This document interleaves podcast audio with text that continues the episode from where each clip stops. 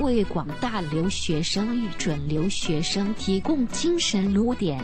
就在留学茶社网络电台，我不是谷歌娘。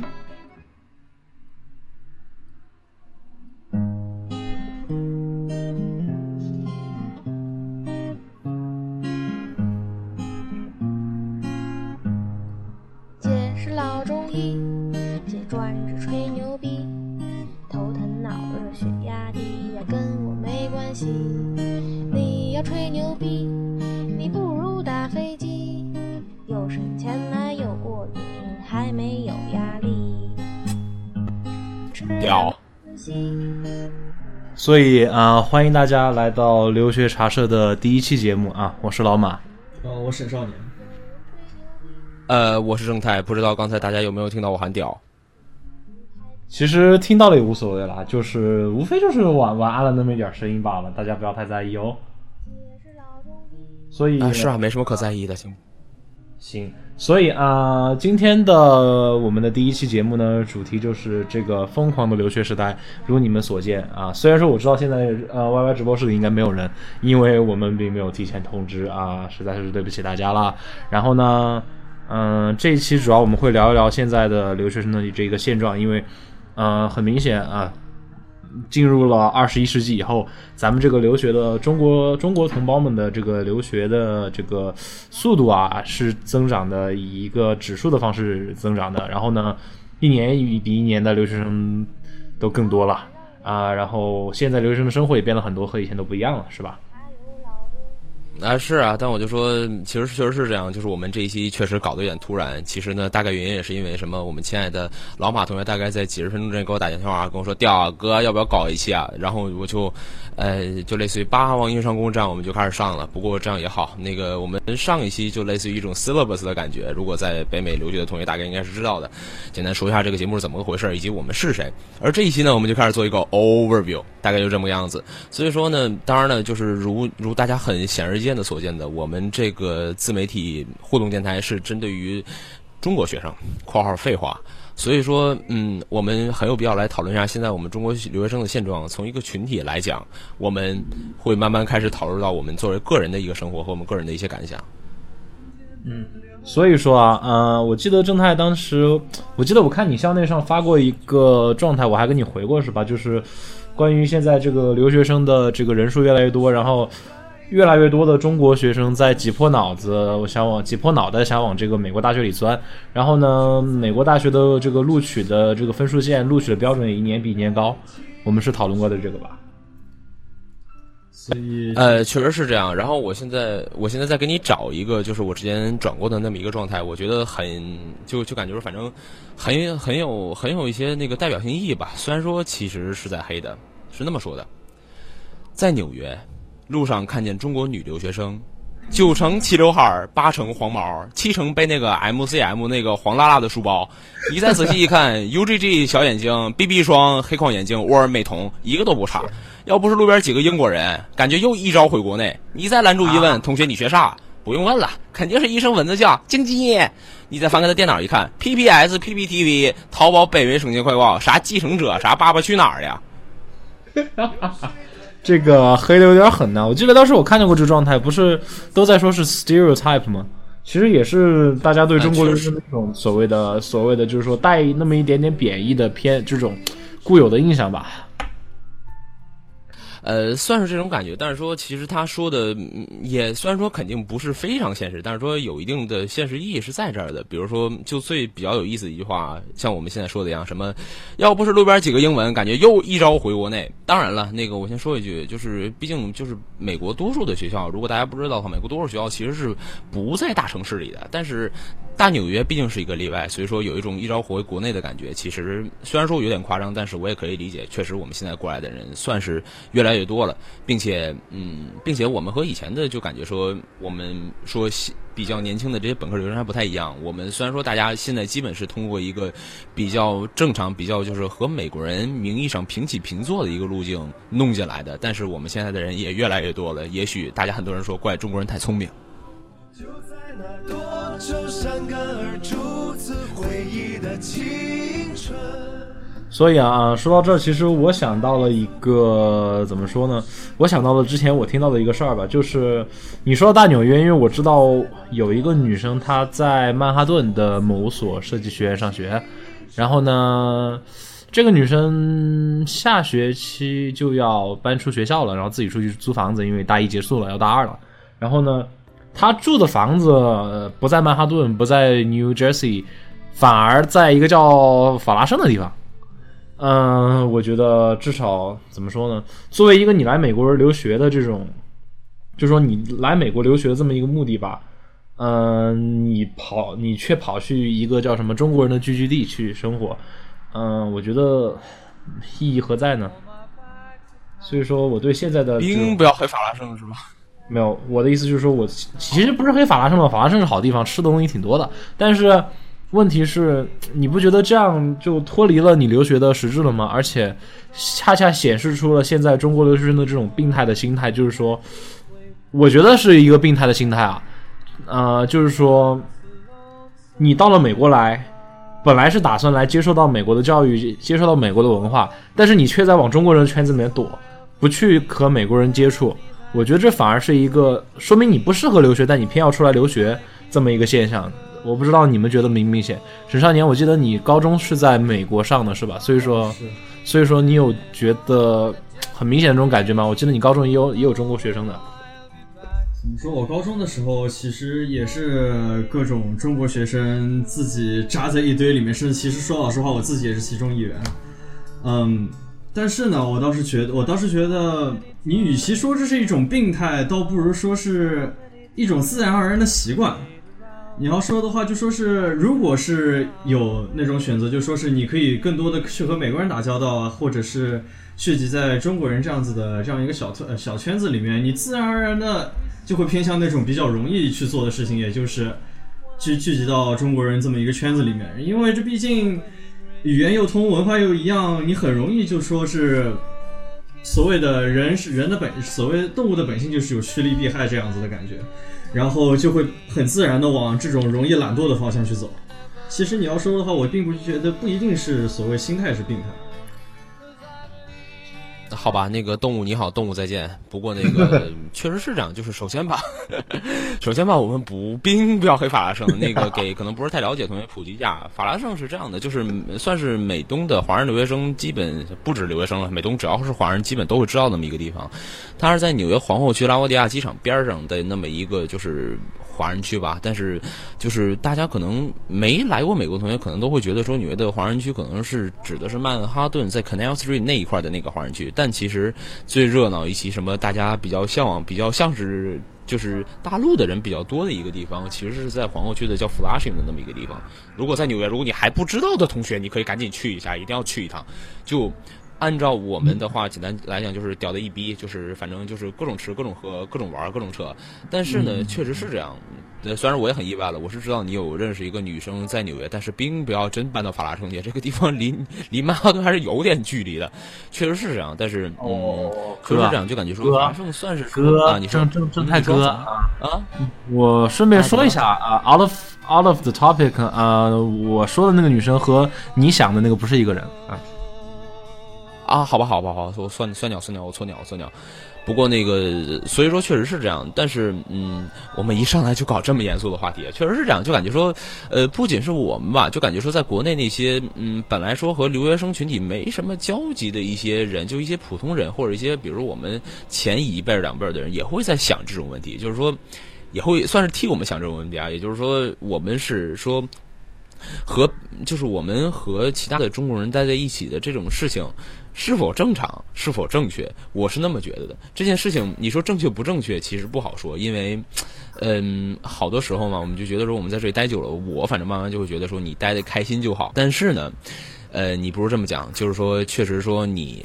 尤其你被扔到美国来，更是一个就类似于说各种文化的一个熔炉的一个群体。所以说呢我们包括校方也是，某些官方也是，就是也意识到了说我们这些外国学生尤其是中国学生的问题。所以说呢我们在这里呢还是鼓励大家说，虽然说不太容易，但是说还要很勇敢的，就是类似于做一些 outreaching，就是类似于伸出手来迎接他们的文化，并且呢，话说我也扯个题外话吧，我最近勾搭了一个很帅气的女孩子，但重点在于她是在南卡上高中，然后你懂的就是，哎呦，我忘了，哎呦，掉，中，栗子酱你果然是本性的，很帅气的，这么帅气怎么可能是男孩子？对啊，很帅气怎么可能是男孩子啊？对啊，不，重点不在这儿，我错鸟，我是说什么呢？就是说，你不说我都忘了。对啊，沈少年也是在美国读过高中的人，就感觉说，我们现在就是，就感觉一代一代下来，你大概过个就是4、5年、5、6年之前，在我来美国的时候，大家还都觉得说来这边的人多数是研究生，然后大概应该就在两年左右之前，来这儿的研究生的人数好像已经研究生的人数好像已经不如本科生的人数了。所以说，我现在就觉得说，上高中的孩子们，他们可能会有一个更多的和美国也不叫和美国人接触机会吧，其实我们就和美国人接触就都不少，但是说就说你周围的中国人越少的话，你会有一个比较强迫的被融入的一个过程。其实呢，我从我认识的人的角度来看呢，其实这个过程也挺好的，不管是强迫或者不强迫，我们这里还是鼓励大家好好的和别人进行 outreach， 当然这其中是有一些困难的。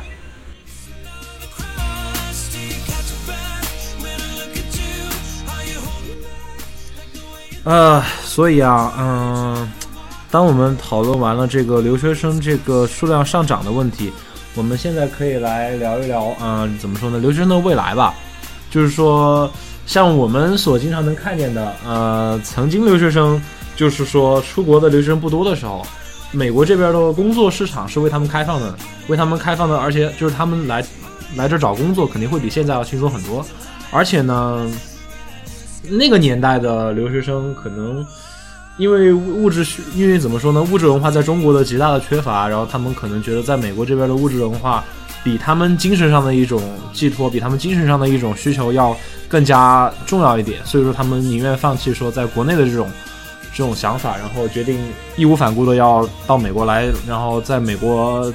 怎么说呢立足下来，然后这辈子都在美国生活。但是呢到了现在啊，我觉得可能留学生的心态也变了，因为国内的物质条件也上去了，你说在美国吃得到的东西在国内也能吃，在国内能吃的东西美国反而可能吃不到，你说文化圈子吧，你在国内说中文大家都愿意在国内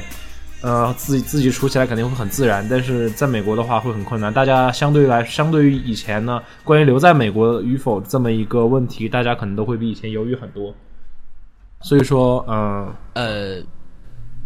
确实是这样吧。反正就是我来说一下，我作为一个学长，我来说一下就是感觉说我的经历吧，就感觉说，类似于说在2005年那时候，我刚来的时候，其实他的心态还是好听了说是很犹豫的，就类似于说感觉说我们要不要在这里留段日子什么的，或者说其实当时在那个时候更多的人，我说的就是和我同一届的人，当时还是觉得说就类似于那种什么不混个什么玩意儿不走，或者打死也不走的这种心态的人也是有的。所以但是就是到了你们这届（括号就是你们就是我来介绍一下，另外两个主播比我小2届），就是到了你们这一届的时候，感觉大家的心态就淡定多了。但其实我们这一届的这些人呢，在我们整个的一个摸爬滚打的一个过程中，以及就是说对国内的各种各样的再了解之后，因为毕竟说我们来的时候也只是高中上完，所以我们对国内的社会了解也不是非常完整。到了这个时候的话，大家就感觉说心态平和一些了，就是大家都觉得说真的是这样，就感觉说自己只要自己过得比较开心，并且过得比较顺利，有一自己发展的方向就好，真的已经没有那种说哪边就一定好或者一定不好的问题了。就和老马刚才现在说的一样，就说哪边都有他自己有的东西，哪边都有他自己没有的东西。这个呢，我们过一会儿会做一些更深入的讨论。但是呢，比如说到我现在去年秋天的时候，当那些就是来读研究生嘛，当那些刚从国内过来的这些研究生来的时候，我就感觉他们的心态又有很大的不一样。他们好多的人真的是已经不打算在美国找长期的工作了，就类似于过来可能做个实习就回去了，他们也不觉得可惜，觉得蛮好的。是啊，所以说其实你要真的说的话，站在我自己的角度，如果说我的想法的话，其实我也是很犹豫的。因为怎么说呢，美国这边确实有很多啊，抛开美国这边相机很便宜不说啊，美国这边还是有很多吸引我的地方的，比如说，我真的相对来说啊，就是并不要吐槽是吧？相对来说，你像在美国这边的话，如果能 settle down 下来，能够真正的立足下来的话，其实生活相对来说是比较轻松的，比较惬意一点的，不会特别的，就是说忙，不会有特别大的压力，你也不会有特别多的顾忌。假设说我们拿到了绿卡，或者说甚至拿到了国籍之后呢，你的整个社会的保障系统是很好，但是呢，在国内也有很多我们顾忌的东西，像比如说我们最重要的家庭，它都在国内。因为我之前也在人人网上看见过有人说，就是说很多在国外留学的子女最后都打算就决定放弃国外的工作，然后回到家里陪父母，因为能陪父母的日子就那么多。你在国外多待一点，少做他们一点。go ahead。对啊，就是说。确实是这样，就是说，因为我们这一代人嘛，就是说，感觉说，因为现在你像国内慢慢放开第二个孩子了，所以说我们感觉我们这一代人是非常独特，就感觉说我们可能是唯一一代完全彻底是独生子女的这么一代。你像我曾经之前有一个老师，他是就是类似于教我日语的，但是当时是在国内的时候，然后当时他就和我聊，他是比我大个5-6岁吧，那个时候就是当时他们比如说家里有2个孩子的时候，可能就有一个孩子会很放心的待在国内，另外一个孩子可能就是随便去哪里飘之类的。你像在那个老师的他是在日本待了一段时间，所以说呢，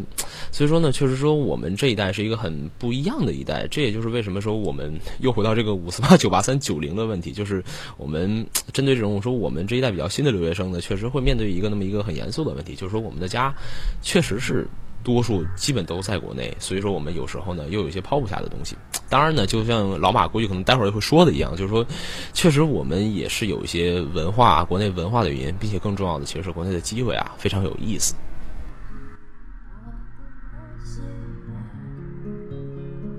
在我生命每一个角落，静静为我啊，所以说啊，刚才正太他也提到了，就是说。国内的这个机会的问题，其实吧，我个人是这么看的。之前我在网上看到过一篇日志，我觉得我还挺赞同他的说法的，就是说，在美国呢，你的生活是有下限，就是你的生活再差不会差到特别厉害的地方去，至少能保证你的生活。但是呢，好也好不到哪里去，因为美国人对于就是说不光是中国人吧，对于所有的可能是来自于所谓第三世界国家或者说发展中国家的人都是一视同仁待遇，就是说有一个透明的天花板，你不可能走到美国这个社会的一个比较高的层次上去，不管你怎样 try hard 去，不管你怎样 die trying 去，就是说去适应美国人这种文化，去把这种文化批到自己身上来。但是国内呢，这个机会是无穷的，你的生活是没有上限的，因为你在国内可以有非常非常广阔的发展空间，你可能会成为一个亿万富翁。但是呢，国内的生活也是没有下限的，你如果真的干得不够好，你真的自己不够努力，或者说生不逢时遇到了一些不好的事情啊，你也可能成为一个乞丐，就在满街要钱。其实就是说，所以说这个东西是一种 trade off， 就是一种相对来说是一种怎么说呢？一个平衡的问题吧。你有取就有舍。其实我补充一点，关于美国这边的那个所谓的透明天花板，其实我觉得这个所谓透明天花板，甚至对美国人本地人也是同样适用的，因为美国本来这边就是一个精英型的社会。然后精英型的社会，他们作为精英阶层是会努力的想把自己就封闭在这一个层里面，不让更多的外人加进来分他们的利益。所以叫什么？在美国，其实我不知道，在国内的同学们有没有了解过？就说是所谓美国最富有的1%的人，占有了80%以上，甚至99%的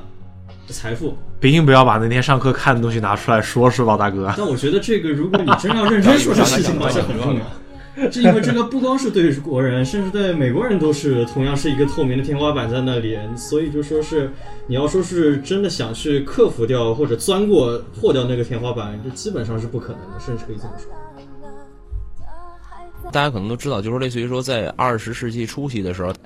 你懂的，就是类现在也是 American Dream， 就是对不起啊，那个你那是英电军。啊，对，我说 in the end dream 就是这种感觉吧。然后就是因为他们觉得说每个人在那个地方，就是美国，毕竟到现在为止，在他的整个一个人的精神里面还是崇尚自由奋斗的，但是他的机会就到这儿，就感觉说他已经发展的差不多到这里了。所以说就是类似于对比国内某些就是许多地方每年就是真的是类似于一种日新月异的这种感觉的话，我们不得不说就是作为一些比较追求一些新的机会，并且有一些新的梦想，想做点比较有意思的或者比较大的事情的话，就感觉说早晚还是滚回去比较好，因为这个世界还在发展，就感觉这个世界还有希望。当时我记得第一次我干嘛那么暑假回家的时候，还好。我第一次暑假回家的时候，然后我再回来的时候，然后我们同学问我说 How is your home？ 我同学不是印度人啊，不好意思，那个你同学是阿拉伯人，说那个不，我同学我别这样，我同学是泰国人，泰国裔美国人，童颜巨乳。F 罩杯，为什么不上？因为我不喜欢罩杯大的。我们都知道为什么。别，我们过段时间再讨论品乳控的问题，我们过段时间再讨论品乳的问题。反正童颜巨乳，然后我就问我说什么 how the home changing， 然后我就类似于说 there are a lot of changes but changes are being the norm。就是整个社会的一个变化以及进步已经变成一个常态了，所以说我就感觉说还比较有意思。当然了，另外一个小问题也是在于说，就是你懂的，就是感觉说我这些新人的话，你说啊，我插一句啊，另外一个小问题就是，虽然我们平常人在美国奋斗挺辛苦的，但是对于那些买得起玛莎拉蒂的富帅们，在美国奋斗是没有任何问题的。我觉得，不知道你怎么看？屌兵不要这样，玛莎拉蒂他们现在玛莎拉蒂不到7万，对，真的对，现在玛莎拉蒂不到7万就能买了。我现在我室友都想过买玛莎拉蒂了。你是不是准备要买啊？7万 ？No， 不，我真的，现在玛莎拉蒂6万多就有了。那个你脸啊！有兴趣搞基的男生们请注意了，正太同学不仅可以圆你的男友梦，还可以圆你的玛莎拉蒂梦哟。不见得是。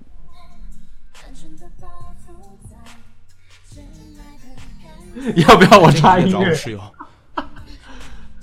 你还插一下音乐吧，我已经不行了，赶紧插。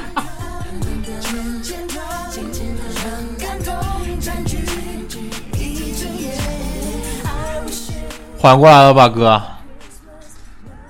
我还好些了，我就说刚才我忘记说的，就是继续说下去那么一点，就是在于说，可能因为就是说我们大家就是说属于在国内的话，因为就是大家现在考过来也还算比较不容易，所以说就是在大家如果说是和那些就类似于说身边的人吧，如果说就是接触的人也是属于那种就等于说比较像是比较向上、比较有能力、比较勤奋的这些人的话，可能大家也会都会觉得说，就是国内的社会还是有些好东西在的，所以说算是说现在有点像。但是我们在就是现在大家说中国梦是有道理的，就感觉说确实是在于现在就是国内的这种说长期的持续发展的一个社会，我们觉得还是有些希望在的，我们对国内的社会还挺有信心的，所以说觉得说很有意思，也有时候也在想说我们就算为了这些机会，我们也觉得回来也挺好的。但是呢，我不得不说一下，就是说我们是以什么身份回国更好？其实，如果你是一个本科毕业生，拿了一个海本回国的话，我觉得咱们强龙斗不过地头蛇，说不定搞不过那帮在国内读大学的同龄人们的。说实话，然后，如果我们以一个就其实留学生真的很纠结，你在美国的话不能实现你的 dream， 但是回国以后的话也会有一定的难度吧。当然，你家里要是官二代的话，那我没什么好说的，就祝你好运就是了。但是如果你不是的话，通常你不是很不幸的，你不是的话，那么你作为一个海本回国，你会遇到很多本地本科的竞争。然后，如果你是一个在国外工作有工作经验的人回国的话，你会发现很多工作的职位都被国内的这种 network 内定了。所以说，其实怎么说呢？我们留学生始终是踩在两个国家以及两个文化之间的一个相对比较尴尬的境地吧。当然，你如果自己如果自己真的有实力的话，我相信还是会有一个很好的未来的。是，但是我就觉得说你说的倒是没错，就是说我现在就说也是突然跑到一个新环境里面嘛，就会好些就是说从国内刚过来的这些学生有一些比较就是等于说就有一些交流，我就感觉说他们确实在4年里面认识的一些人，就感觉说我们的 networking 其实也倒是不差了，所以说这也就是为什么有时候我觉得说和就是从中国来的这些人搞好关系的话，其实也是非常重要的，就感觉说我们也有我们自己的网络啊，就是大家都说嘛，说人其实最好的朋友也就是这么些个，但是说你的 networking 其实也很重要，所以说我觉得我们在这边也有我们自己在这边的中国自己 network 其实也蛮重要的，但是呢我觉得说遇到了一些从国内来的这种说屌的一逼的这种就是基本都是从什么非常非常各大高校过来的这种学生，就感觉说确实说他们也很厉害，并且是尤其是在我们这边，就是你知道美国这边的教育就算是理工科的话也是比较培养一个 creativity 或者说一种创新能力的感觉，但是我们的某些方面的基本功呢确实有些不太行，但是更重要的是我们的 networking 回到国内确实是否有用呢，这也是个问题。并不要没事儿拿 ELDM 这种东西来做宣传是吧，并没有。然后对，那个不好意思，我再插一句，说到这个的话，那个就是大概可能最近人上有图流传的还挺广的，就类似于什么美国各大名校起了一个别名，类似于类似于你要去哪个之类的，什么哈佛叫做什么叫做什么波士顿总统政客训练基地，然后什么那个麻省理工叫做什么波士顿理工科疯子天才奥斯维辛集中营。然后什么杜克叫做什么美国全美篮球体育高中生体育特长高中生集训基地，然后还有一个学校叫做 University of Indiana and University of Chinese。 你知道南加州叫什么吗？啊，你说说看，叫什么全美淫乱 Party 大本营之类的，我没记错的话啊，差不多吧，这种感觉。但是我说这个的唯一只是在于说，现在也看见，就是我们确实现在中国的本科留学生呢越来越多，连美国人都开始吐槽我们了，并且已经不是第一年吐槽我们了。唉，大家都把叫什么西雅图华盛顿叫华人大学啊，这个。我当然很庆幸啊，我当年很想去那个学校，然后我觉得我并不要，正好没有去是吧，然后我还是很自豪的，我现在这个学校的排名还不错，比当年来的时候好了很多。加手机号，加手机号，确实是这样。加手机号。不过那个对，我们要老马你都开始叹气了，我们要不要搞一点比较轻松的东西啊？你给一个提案吧。是，今天小伙伴们都会比较郁闷，那还好吧，我觉得。其实，我觉得一般好，反正这个事情本来也比较严重，总归会忍不住的会变得严肃起来。没什么吧，我觉得。是啊，这你本来就很严肃。你们就想想我吧，我觉得至少我现在还算是怎么说呢？正太和沈少年都应该知道，我大二的那一年是过得非常不好的。然后 I had a very very ugly GPA， 然后现在的话算是怎么说呢，算是小小的 work it out 吧，挺好的我觉得。然后叫什么，你要说点轻松的话，咱们说点 off topic 的话题吧，反正剩的时间也差不多了，咱们聊一聊比较轻松的话题啊，怎么样？最近有一个相当流行的游戏，正太我们昨天晚上还在说呢，对，叫 Flappy Bird。然后呢，有什么想法吗？是这样的，就是那么讲吧，就感觉说它确实是，就是可能我不知道国内大家如果没有在用 Play Store 的话，是不是还能下到这款游戏？但反正这款游戏在官方渠道已经下架了。哎呀，别 ，don't no blow， don't do that， 就是一款就是对。国外的媒体把它叫做 insanely difficult， 但是比较令人关注的是，这个游戏在几天之内就跑到了苹果和谷歌两个应用商店的下载第一名，但是这个作者很快就把它给拉下来了。所以说我们大家都在想为什么？我觉得因为作者说，作者的原话是说， nothing with the legal issue， 就是说没有涉及到法律上的任何侵权的问题，但是呢他觉得这个游戏毁了他简单的生活。知道为什么这个游戏会毁了他简单的生活吗？因为小伙伴们也许会注意到 Flappy Bird 在每一局开始之前上面会有一个小广告，那么一闪而过，就那么一闪而过的小广告每天能为这个作者带来$50,000的收入，你没听错，$50,000。所以说你说能不毁了他简单的生活吗？啊，对，并且注意一下，大哥住在越南。虽然说我，可能这个可能是你们不知道的事情。我对越南的流行音乐有着特别的爱好，但是重点在越南。所以你对童颜巨乳的越南妹子也有特别的爱好吗 ？No， 那是泰国妹子，不要去啊，差不多了，东南亚、啊。当然，我希望是泰国妹子，不是泰国汉子。结果对，但反正就是对，所以说就是感觉说可能大哥是因为压力太大了，所以说就感觉推演掉了这种感觉。好吧。难道说60岁后再去寻找我想要的自由？所以今天说了这么多沉重的话题啊，也说了这个叫什么轻松的 Flappy Bird， 我觉得第一期节目差不多了吧，各位？还有没有什么在节目的时候想说的呢？就感觉说第一季的正太其实是个女孩子啊，对，没错，我其实是个女孩子。谢谢你，不掉。那个大家如果想信的，大家如果想信的话就信吧。但我要说的是，就像。对啊，就像上课一样，第一节课的 overview 总是有点沉重的，就感觉大家刚从放假的，其实确实国内大家应该还在放假中，就国内大家刚从放假的喜悦中回来，第一节课 syllabus 还不觉得怎么着，然后一开始 over 就开始变得沉重了。下次我们会试图做的轻松一些，并且我们会继续加油的。谢谢大家，谢谢大家。也许生活。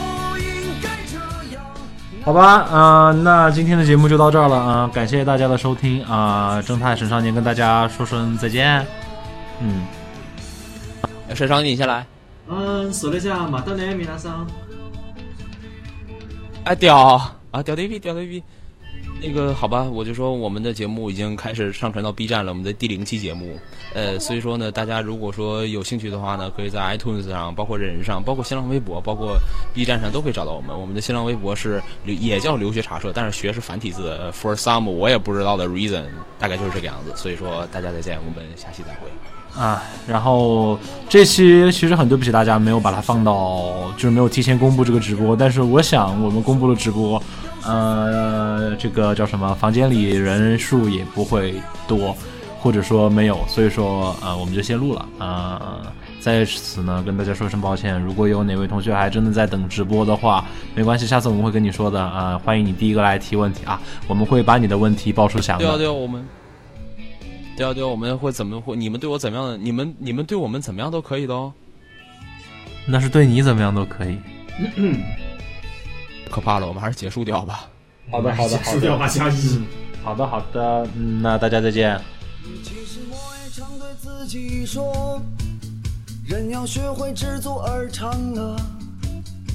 可万事都。